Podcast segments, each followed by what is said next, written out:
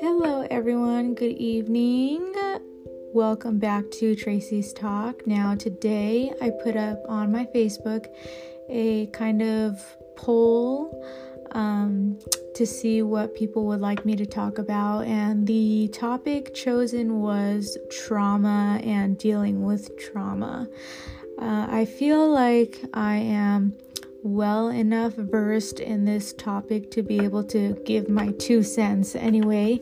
Um, if this helps, you know, anybody currently dealing with something traumatic or dealing with something traumatic that happened, you know, years ago, we can always learn new skills to cope. And so let's see if we can get into some of that today. Um, personally, I really almost can't remember a time that was almost normal for me as a child. Um, I grew up in a very hectic environment. It was very, you know, there was a lot of things going on basically in my home. And so I almost thought that you know, what was going on in my home must have been normal as I got older uh, when I would go to my friends' houses, per se, and their environments were very different than mine. I thought, well, you know, what's the disconnect? Why is everything so hectic with me and it's not so hectic with everyone else? Like, what is maybe it's, you know, me? What's wrong with me, per se? And so, as a child, we have that mindset that it's just like, you know, what did I do to kind of deserve to be in this situation that I'm in? The answer obviously is nothing. Um, nothing that I did, you know, put me in a situation where I was given the circumstances that I was given. So I would say uh, my earliest traumatic experience was I was about kindergarten age, so five or six. Um, I was sexually abused by a neighbor of mine, and because my abuser had told me not to tell uh, my family, not to you know, tell anybody, just kind of keep it between him and I. Uh, when you're six, I don't know about anybody else, but I kind of tended to trust the adults that were around me because that's just human nature. Um, so for years and years and years, I did not tell anybody. And usually, when it comes to topics like sexual abuse, you'll wonder, why didn't you tell anybody? Of course, you should tell somebody to a five or a six year old little girl that is being told not to tell somebody, you know, I went with whatever the adult was telling me to do and what the adult was telling me not to do. Um, and so I kept it a secret for many, many, many years. I did not tell my mom until I was about 13 or 14 years old. And so by this time, um, you know, police are really not going to kind of dig into any of that information. Uh, I was interviewed, they tried to track him down, and when he kind of got word that I was talking, he moved immediately and he was never really located again. And so, you know, that that ended up saving him. Um, but the traumatic footprint, I guess you could call it, has and will always be there uh, in my life, always, you know, in the back of my mind. We always tell people, or I've always heard, you know, you need to get past this, you need to get over this. Uh, when something so significant happens in someone's life, um, there really is no getting over and you can find tools to cope with it as time goes on.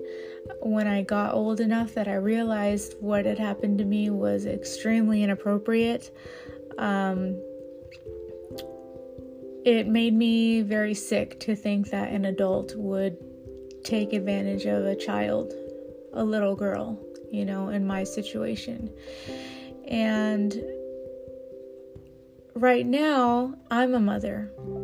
And when I found out that I was having a girl myself, I had, as you could say, a breakdown of sorts. And, um, you know, due to the fact that I knew that, you know, how could I protect her from this awful thing? Um, you when she's born, as she gets older, how am I going to be able to do that? There are extremely sick people out in the world that look to hurt children, women, men, everything, you know? There are people who do not think of other people. Uh, they only think of themselves and their own gratification and how how am I going to be the one to protect her from this? You know, I had to to really sit down and kind of heal with myself.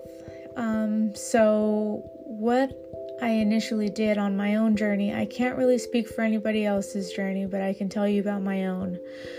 What I initially had to do was sit down with myself and kind of not, I don't want to say I accepted it, but I was almost at peace with the moment that my childhood kind of was taken from me. It was taken from me, but I realized that it would not be taken from my daughter. And this was where I was going to break the cycle of abuse, of sexual abuse, of any kind of abuse. Because I have the power to change these circumstances for my child and my children to come whenever that happens. So it took me a long time to kind of say, you know, okay, this happened to me. This was you know, a circumstance that I went through. Is it painful? Yes, but let me be the one to break the cycle. Let me be the parent that is very, you know, involved with my daughter. I want to know who she's with all the time. And if that makes me a helicopter parent, then that makes me a helicopter parent but I want my daughter to be able to live out her childhood, to be a kid, and not have to worry about adult situations, adult circumstances. I don't want my daughter to live a life where her childhood is taken from her. Because I know how that affects you when you get older. And there is, in my case, the kind of situation where the family of my abuser didn't believe me that, you know, oh, he couldn't do this, he couldn't possibly do this, yada, yada, yada.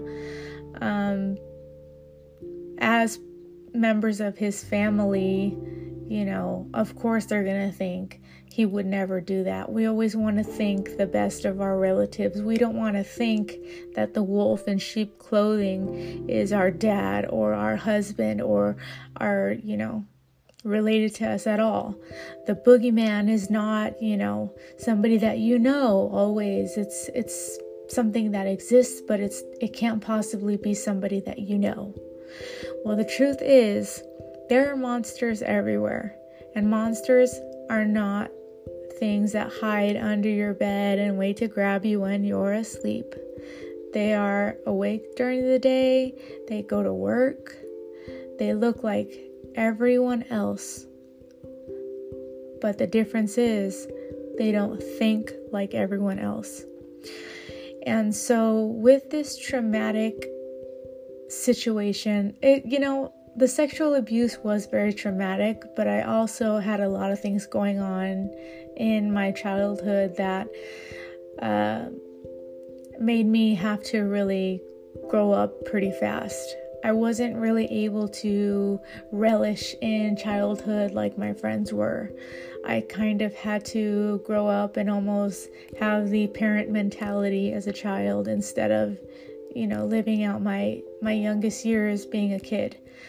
Um, so that in itself takes a toll on you as you get older. You really realize that you've been being the adult for quite some time. And, you know, why is that? Why did I have to, you know, grow up in a sense that when I was in elementary school, I'm seeing domestic violence. I'm seeing, you know, all these things that I shouldn't be seeing. My friends aren't seeing these kinds of things, so why am I, you know?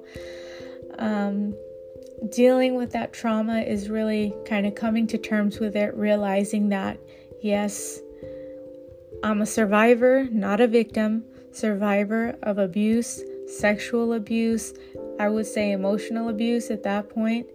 Um, and I'm not necessarily a victim. What I'm going to do with my situation is I'm going to advocate and that's the the best thing about this podcast is I can get my thoughts and my feelings out there without being on YouTube, without, you know, having crazy, you know, people in my comment section ripping me down for what my eyelashes look like and what my hair looks like at the time.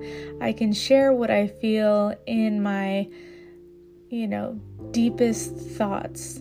And you guys are just here to listen. And I think that's a like the most awesome thing about this podcast. I can share whatever, whenever, and you guys are here to listen. So thank you for supporting this podcast. Um, I really love seeing that I have listeners. You know, even if it's 12 listeners on a episode, I love that anybody listens to my stuff. So thank you guys so much. Um, just a little random thank you for for those who listen. Uh, so a big part of my healing process was just coming to terms with I am a survivor and not a victim of sexual abuse and just really being the change that I should have seen, you know, in the world, being an advocate for people who are also survivors and not victims. You know, I feel very strongly about the word survivor versus victim because victim makes us feel like, oh, poor you, you know, we didn't choose these circumstances. People have, that have been through sexual abuse, we don't choose to go through that. But we can choose to overcome it. We don't have to get over it necessarily, but we do need to get into the mindset that we have survived such a horrific thing, and that makes us stronger as human beings. And in my case, you know, like I said at the very beginning, I can only speak for myself. I can only speak from my experience. But some of the things, and I don't think that I need to go into detail here about every single time that something had happened to me, but every single time that something did happen to me by my abuser, mentally I would almost be somewhere else. Even though I was little and I didn't know, you know, what was going on, I didn't know that it was wrong, my mind took me somewhere else. Because maybe subconsciously I knew that what was going on wasn't something good. It was uncomfortable to go through physically and mentally. And so my mind would wander to you know, take me to other places that, you know, are almost dreams in my little reality. I would go to, you know, situations in my mind where I'm at school and I'm I'm playing with my friends and I'm, you know, doing this with my friends and I'm doing that with my friends, but in reality, I'm sitting in front of a grown adult that's taking advantage of the fact that I'm a little girl.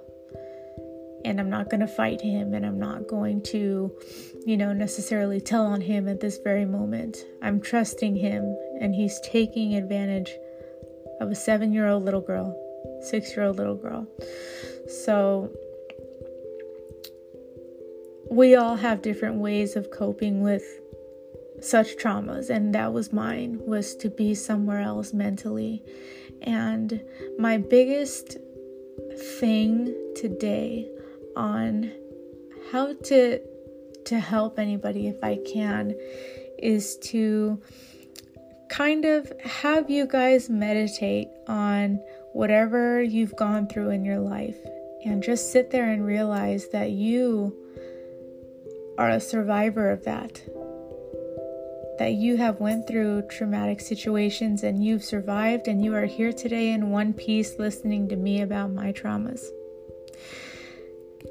and you're not a victim but you're more of a survivor and meditate on the fact that so many people could not walk in your shoes. Meditate on the fact that you are farther today than you were a year ago. And meditate on the fact that every single day from this point forward, you will be farther a year from now than you are today in your healing and in your recovery. Thank you. And this episode is dedicated to all of the sexual abuse survivors out there that are listening that have been waiting for this podcast episode to come out. That is my biggest message is meditate on the fact that we are still here. We are still people. We are human. We have feelings and I'm here to validate that these are real feelings. But let's focus on breaking the cycle for our children and our grandchildren to come. Let's break the cycle for our own sanity. And let's speak out in being the survivors that we are instead of being the victims that we're not. Thank you guys for really tuning in and listening and let me know you know give me some feedback on my instagram um, on facebook email. I think my email is listed on my instagram. So go ahead and um, send me an email if you ever have you know a topic you want me to cover. Um, i'm always checking my email. Uh, so i'd love to hear from you guys and thank you so much and enjoy the rest of your evening. Bye